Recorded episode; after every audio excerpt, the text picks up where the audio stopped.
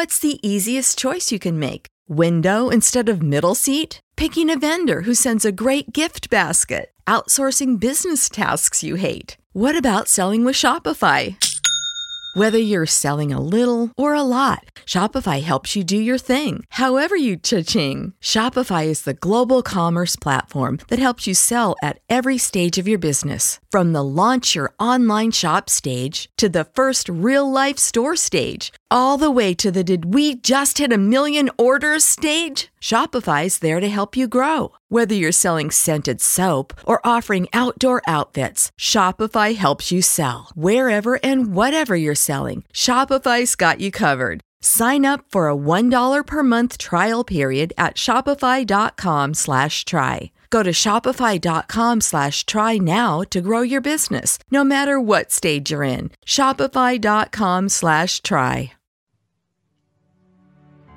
Ciao bella gente, bentornati sulla mia rubrica per chi desidera espatriare, ci sta pensando, non sa come fare o ha dubbi da chiarire. Oggi intervisto Miriam, expat in questo momento in Yemen. Ciao Miriam, come stai? Ciao, ciao Andrea, ciao a tutti. Ti presenti brevemente, ci dici cosa fai, dove vivi, da quanto tempo, perché sei in Yemen, che è una località mm. piuttosto desueta in questi tempi. Sì, direi. allora, io sono Miriam, sono, vengo da Bergamo e ho, devo dire l'età, oh, Vabbè, 35 anni.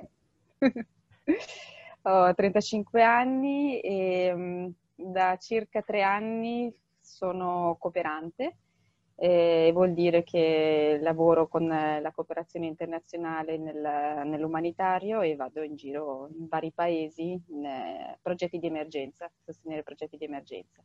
E in questo momento mi trovo in Yemen eh, in un progetto Covid d'emergenza da giugno. E, mm, e niente, sono qui a supportare una, un progetto con uh, Medici Senza Frontiere. Ah, ok, ma eh, esattamente cosa fai? Cioè la tua giornata in cosa consiste? Eh, in generale, in Yemen eh, abbiamo movimenti molto ristretti, quindi ehm, beh, mi sveglio, poi abbiamo, viviamo tutti insieme, noi expat, siamo, siamo sei adesso, gli expat. E, ehm, andiamo in ospedale dove io ho l'ufficio, io mi occupo di risorse umane e di finanza in questo progetto. E passo tutta la giornata lì, fino, dipende adesso, un po' meno, quindi torniamo verso le sei, sei e mezza, eh, torniamo nella guest house dove viviamo tutti insieme e, niente, ceniamo, ceniamo lì. E poi si va, si va a dormire e si ricomincia il giorno dopo. esatto, questa è la vita da cooperante. In emergenza, in, in, paesi dove appunto non ci si può muovere più di tanto. E... e... Yemen, paese, paese, in guerra, perché questo è di fatto, e quindi com'è, com'è, essere in un paese in guerra? Io mi sembra di capire che la zona nella quale sei tu sia, tra virgolette, tranquilla in questo momento, ma um, cosa ci dici a proposito? Sì, io mi trovo ad Aden, che è eh, nella zona sud del paese. Rieccoci con la connessione ripristinata. Ci stavi raccontando come si vive in un paese in guerra? Sì, eh, sì, sto dicendo che in questo momento dove mi trovo io ad Aden eh, non c'è la guerra, però eh, appunto c'è stata fino a poco tempo fa, quindi tutto è distrutto. Eh, io eh, ho i movimenti eh, molto limitati, quindi è proprio solo dalla, dalla, guest house dove viviamo all'ospedale, ma comunque anche questo tragetto, trage, tragitto che faccio comunque eh, si vedono tutte le strutture distrutte, insomma ha, c'è poco da vedere. Eh, il bello è che la gente comunque ha davvero voglia di fare, voglia di ricominciare, questo è bello perché ti, ti, trasmettono proprio questa energia, questa voglia di rimettersi in gioco. E questo, questa parte, nonostante mm. tutto, è, una, è, un bel feedback che hai da questa, da questa esperienza. Beh, credo sia formativo, no? Purtroppo, perché comunque non è una bella situazione vedere delle realtà come quella e confrontarle con situazioni alla quali siamo abituati, ad esempio in Italia o comunque in Occidente, dove, dove c'è la pace e quindi eh, situazioni drammatiche non si vedono. Ok, abbiamo avuto il Covid, che però credo che confronto a quello che sta succedendo lì e che probabilmente hai visto è, è, è poca cosa. Sì, poi si danno per scontate cose che, che in realtà non lo sono. Tipo adesso qui vedi, è normale vedere la gente con le mitraglie, è normale vedere i bambini con queste piccole pistole in mano. E, eh, le prime volte dicevo, ma è un gioco quello? no, no, ma è vero, ma eh, sì, lo usano anche per, ehm, per, i matrimoni, quindi è normale, i bambini possono. Ah, bene sì, è, un po', come dire, scioccante le, le, prime volte che vedi in giro tutte queste armi. Eh, immagino, ma e, c'è qualche aneddoto particolare che hai vissuto in prima persona o nella, nella vostra quotidianità in realtà vedete cose, fra virgolette, ordinarie? E, ma ripeto, i movimenti sono molto limitati. Senti gli spari, vedi la gente in giro con le armi, eh, spesso gli dicono sì, stanno sparando per un matrimonio. In realtà spesso non è così, anche perché poi riceviamo in ospedale persone... Persone ferite, sì, quindi ufficialmente non c'è la guerra, ma di fatto ci sono situazioni che sono ben lontane da, da una situazione di pace. E vi spostate quindi con la scorta o come funziona per la vostra sicurezza?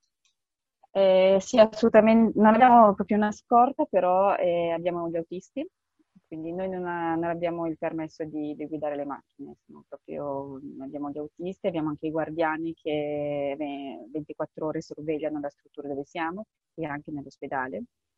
E, ehm, e sì, ci accompagnano sempre, dobbiamo sempre contattare la radio, eh, Radio Room, prima quando facciamo movimenti, quando entriamo, quando arriviamo, è sempre molto controllato per questioni di sicurezza. Sì. Mm, ti senti sicura o, o, o non tanto?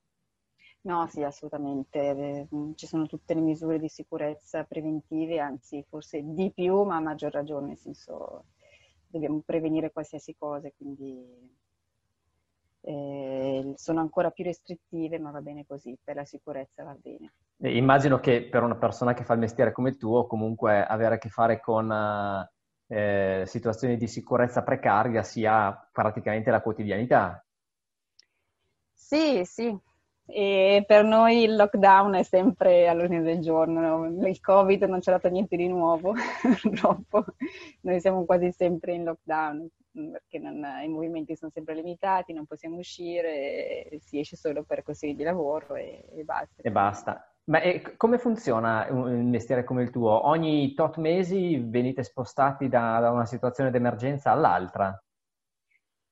Beh, eh, sì, nel senso è una situazione un po' precaria quella dei, quella dei cooperanti. E c'è da dire che nella, con Medici Senza Frontiere eh, hai un pochino più di continuità, nel senso che hai la possibilità di fare un tuo percorso di, di carriera, diciamo.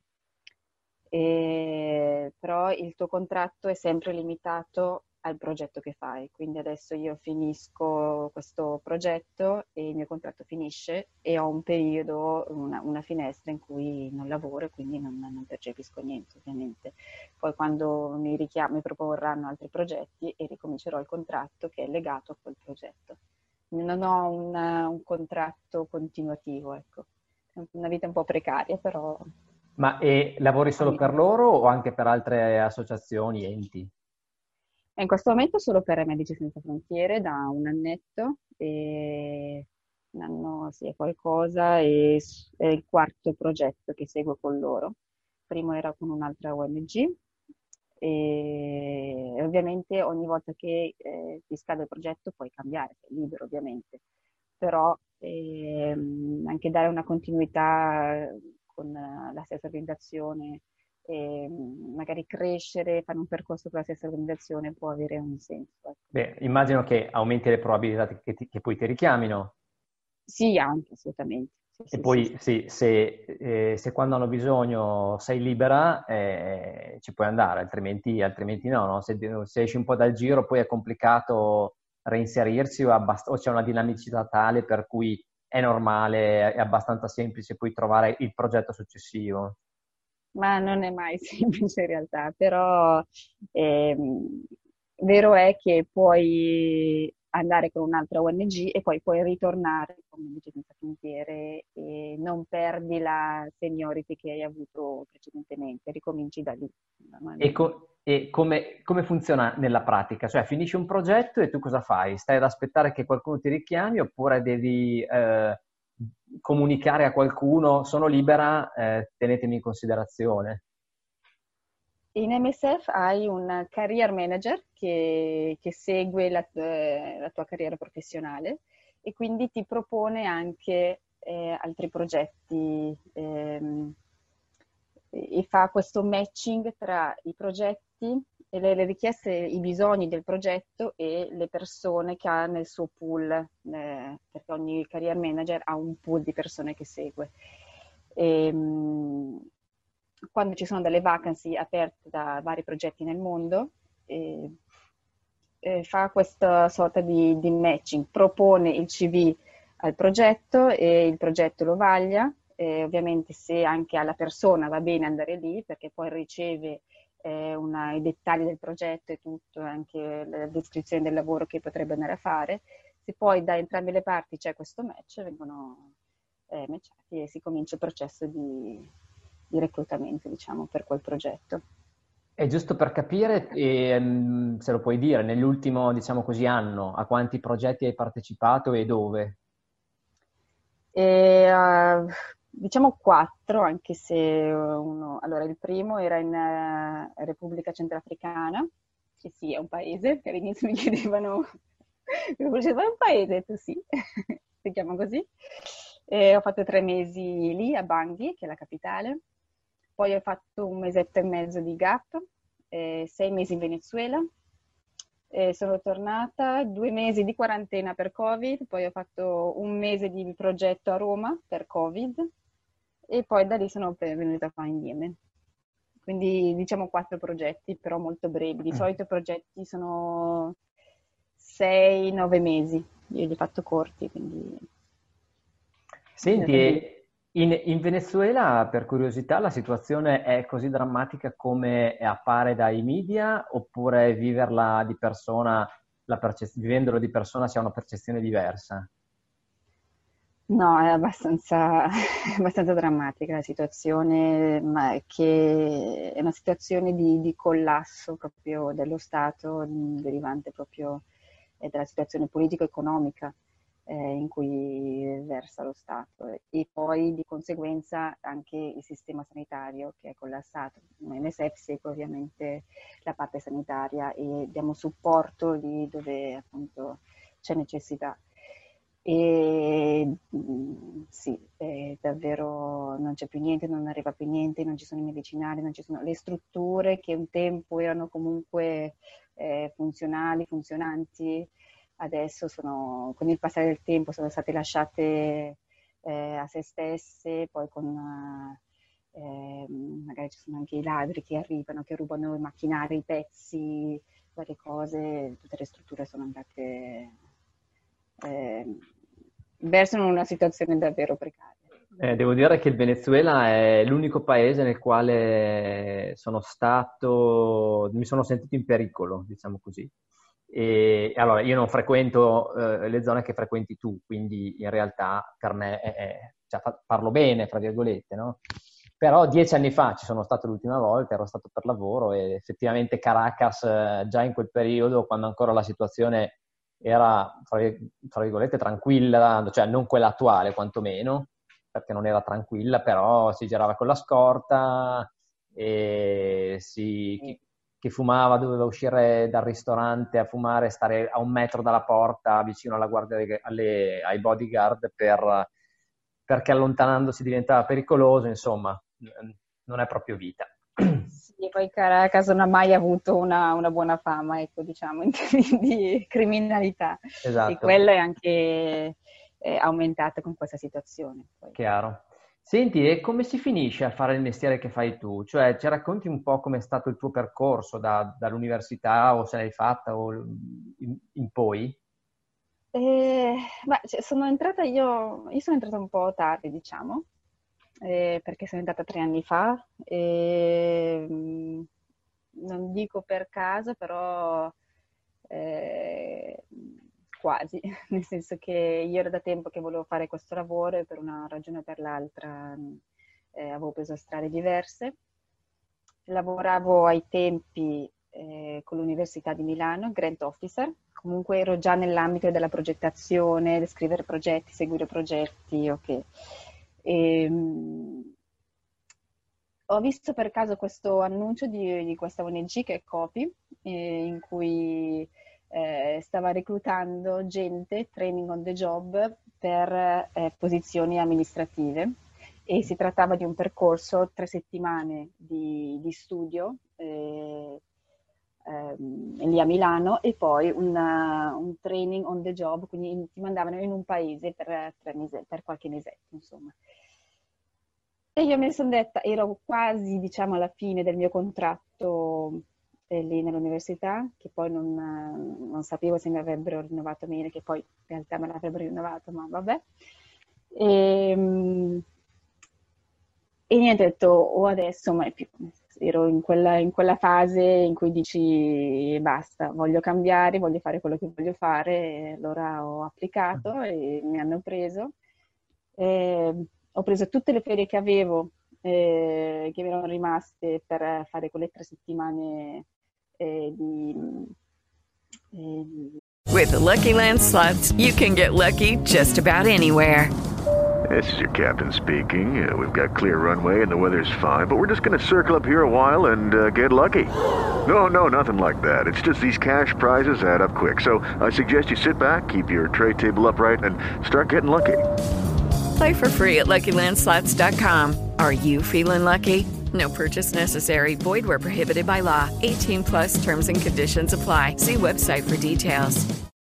Di training lì a Milano e poi dopo ho lasciato e sono partita.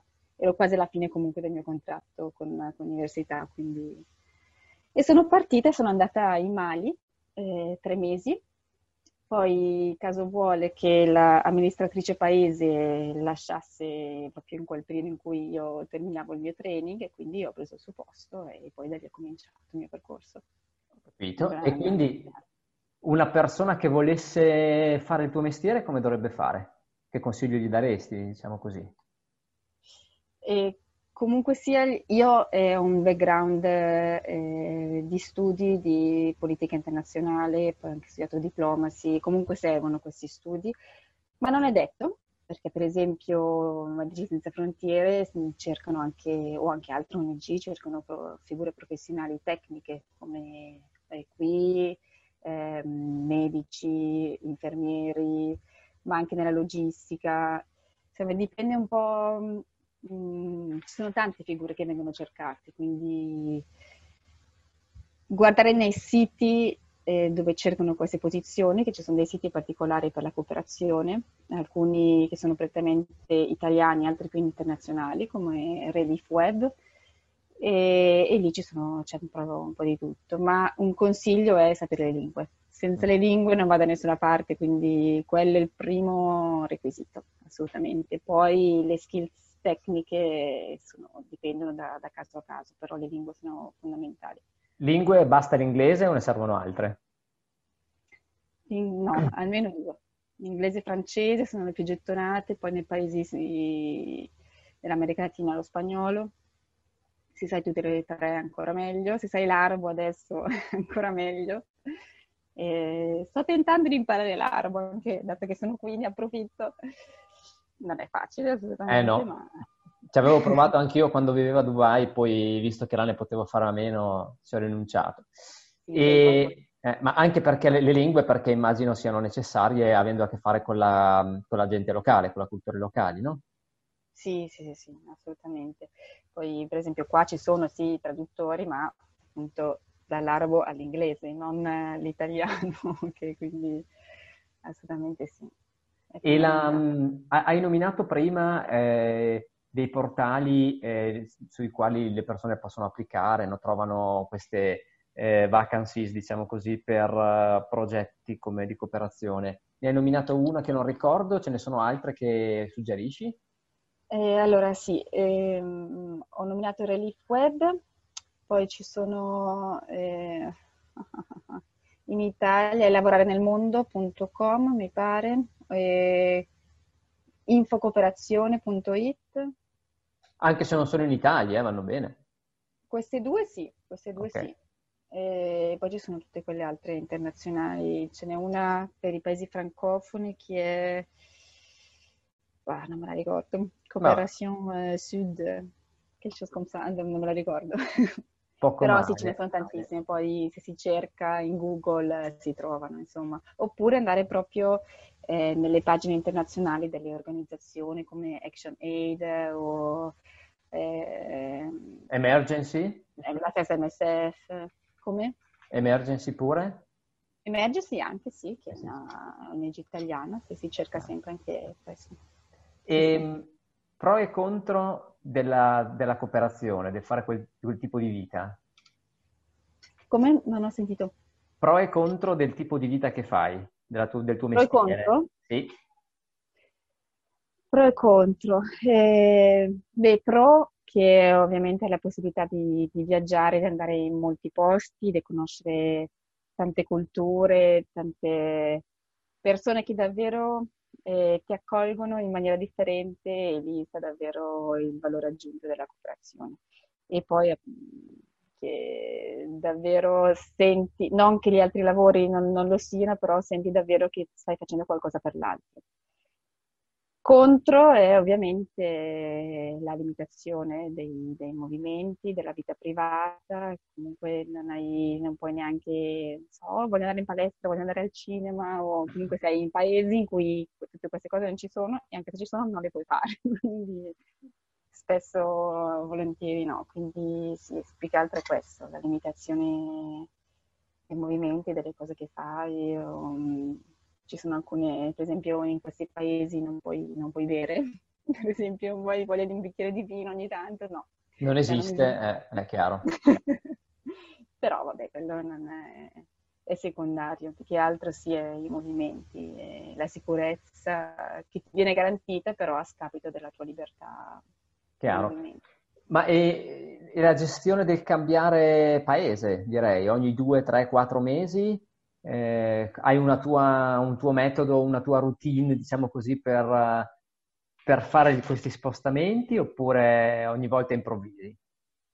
Beh, ormai mi porto sempre meno, anche perché eh, ultimamente quando cerco di portare di più, questa volta che volevo portare qualcosina di più, mi hanno rubato la valigia. E l'ho preso come un segno e ho vabbè, mi sto eh, a portare di più cosa... e quindi cerco sempre di portare l'essenziale che dico, se mi servirà qualcosa lo troverò là o insomma, questo è. Però ho i miei rituali, ho quelle piccole cose che mi porto sempre come una... lo, me lo perdo e, e, poi ho i miei rituali quando torno a casa, quello sì, che mi bevo il mio cappuccino appena arrivo in Italia o, oppure, oppure, vado a fare un giro in città alta a Bergamo, che è la mia città. Vado sempre a fare un giro a piedi, che è una delle prime cose che faccio Beh, la, sulle mura. La città alta Bergamo, insomma, tanta roba, eh? Sì, sì, sì, la mia città duramente colpita dal Covid purtroppo, però ha resistito. Però rimane, rimane, rimane bella. E, ehm, ascolta, invece dal punto di vista dell'assistenza sanitaria, immagino sarete, essendo per medicine MSF, sia implicito che, che vi arriva da loro. Sì, no, assolutamente siamo coperti da un'assicurazione sanitaria che comprende tutto e anzi ti copre anche eh, due o tre mesi dopo che sei tornata, quindi questa è sicuramente un'agevolazione in più che ti viene offerta, è un benefit in più che, che ti dà l'organizzazione. E comunque tutte le ONG con cui, con cui si parte ti danno sempre l'assicurazione eh, sanitaria. Ma al di là dell'assicurazione sanitaria, al di là dell'assicurazione sanitaria, poi trovi le strutture eh, perché si prendono cura di te se ne hai bisogno?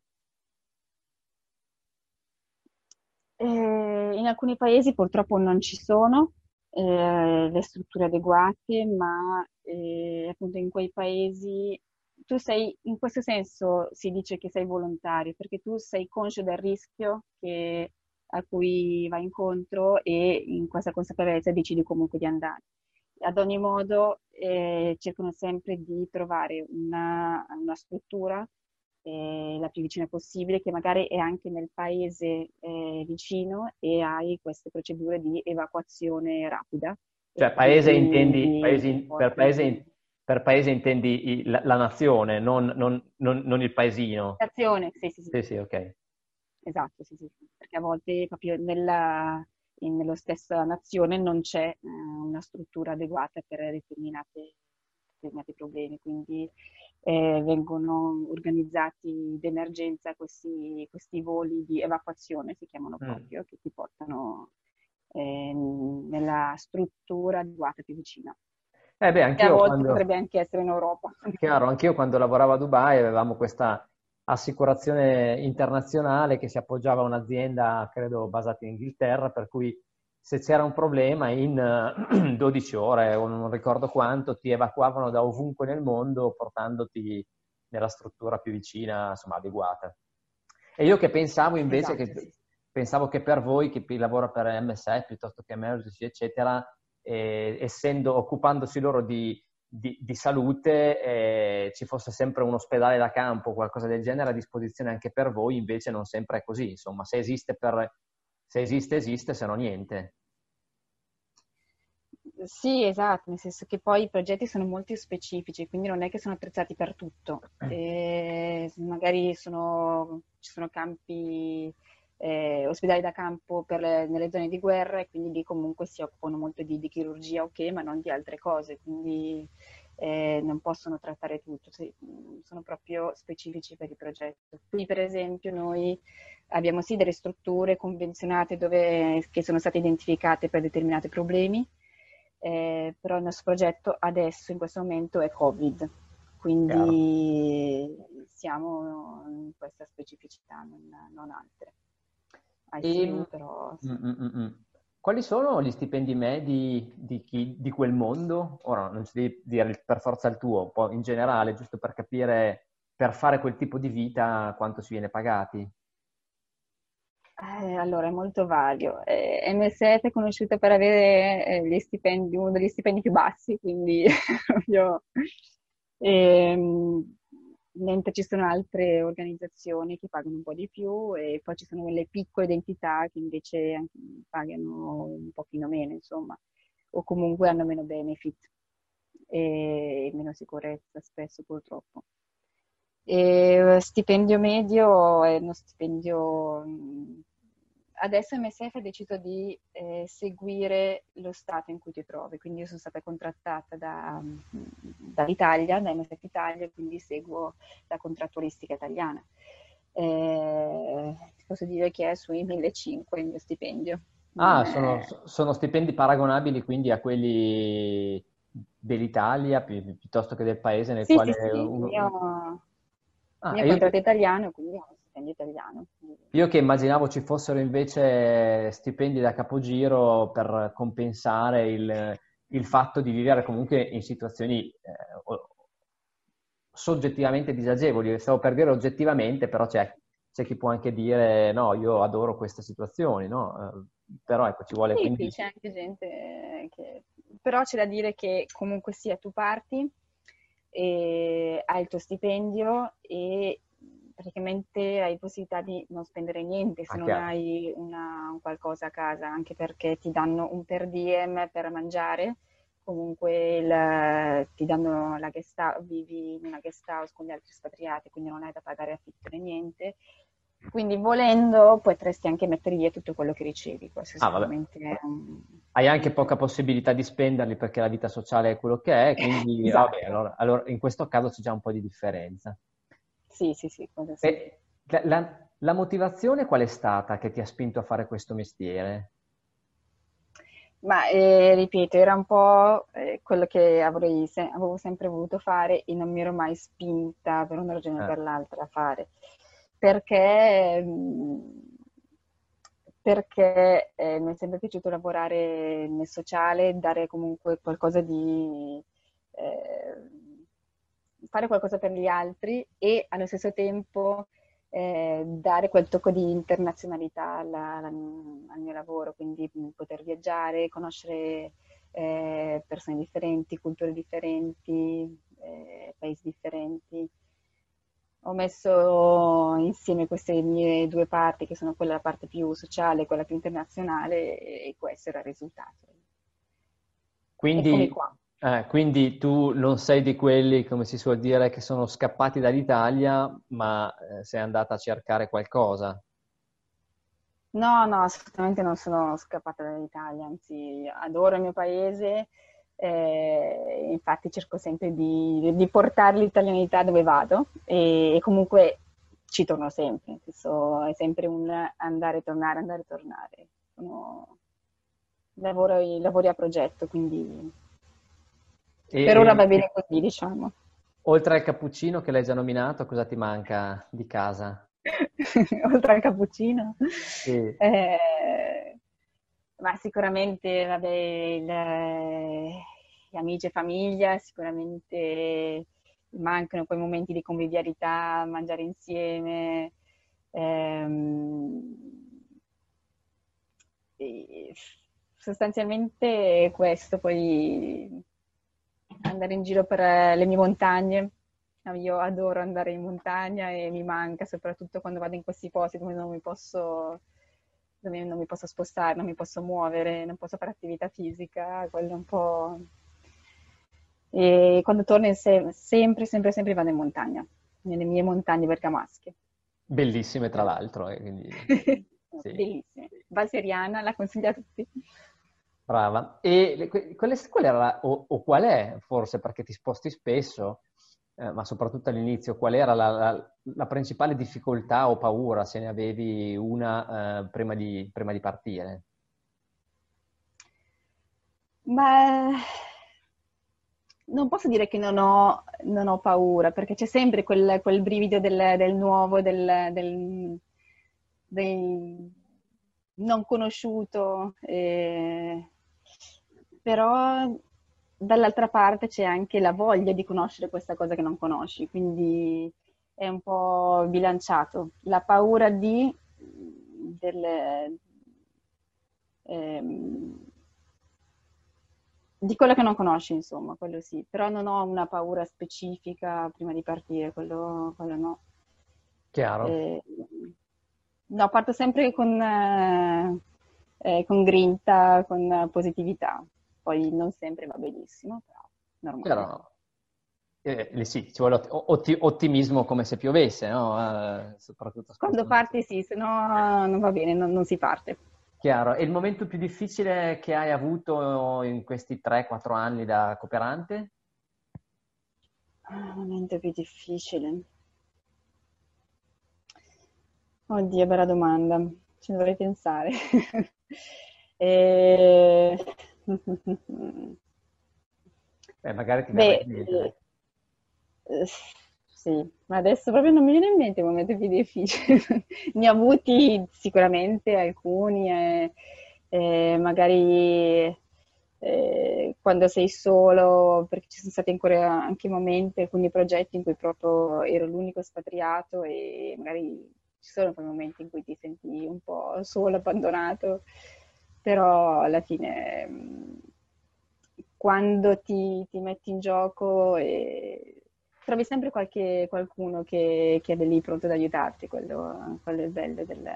Mi, mi, mi ritrovo in pieno, no? viaggiando per due anni o comunque avendo vissuto all'estero, ogni volta che c'era bisogno di qualcosa eh, c'era sempre qualcuno disposto ad aiutarmi e questo succedeva sempre di più, era, l'aiuto che ricevevo era direttamente proporzionale alla difficoltà in cui si trovava il paese, quindi più erano paesi disastrati, più trovavo persone disposte ad aiutarmi. E per cui, insomma, sono, sono, sono molto d'accordo. E come, come, li gestisci questi momenti di solitudine?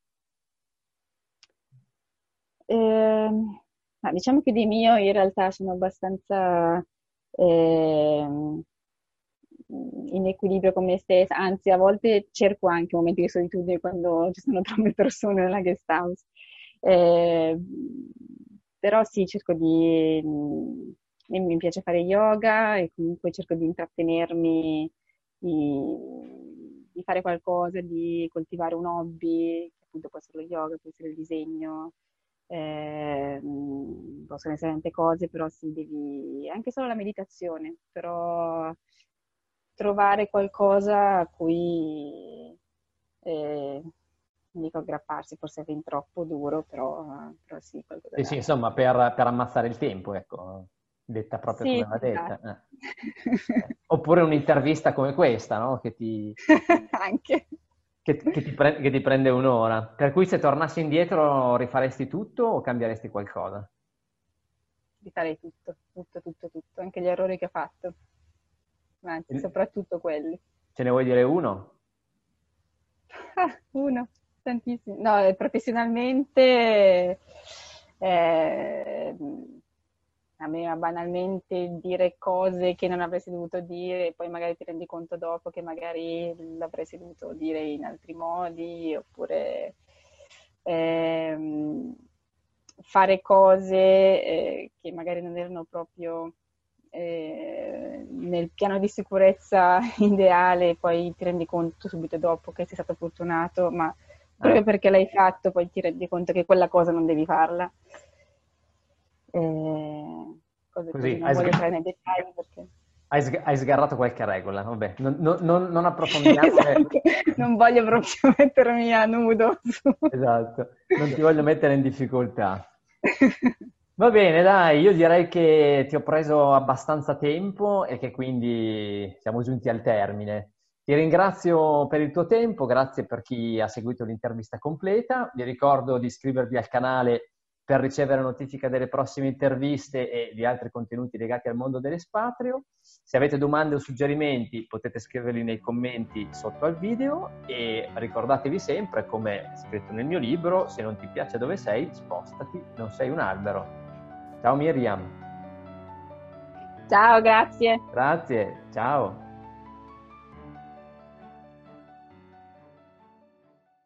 With lucky landslots, you can get lucky just about anywhere. Dearly beloved, we are gathered here today to. Has anyone seen the bride and groom? Sorry, sorry, we're here. We were getting lucky in the limo and we lost track of time. No, Lucky Land Casino, with cash prizes that add up quicker than a guest registry in that case, I pronounce you lucky. Play for free at LuckyLandSlots.com. Daily bonuses are waiting. No purchase necessary. Void were prohibited by law. 18 plus. Terms and conditions apply. See website for details.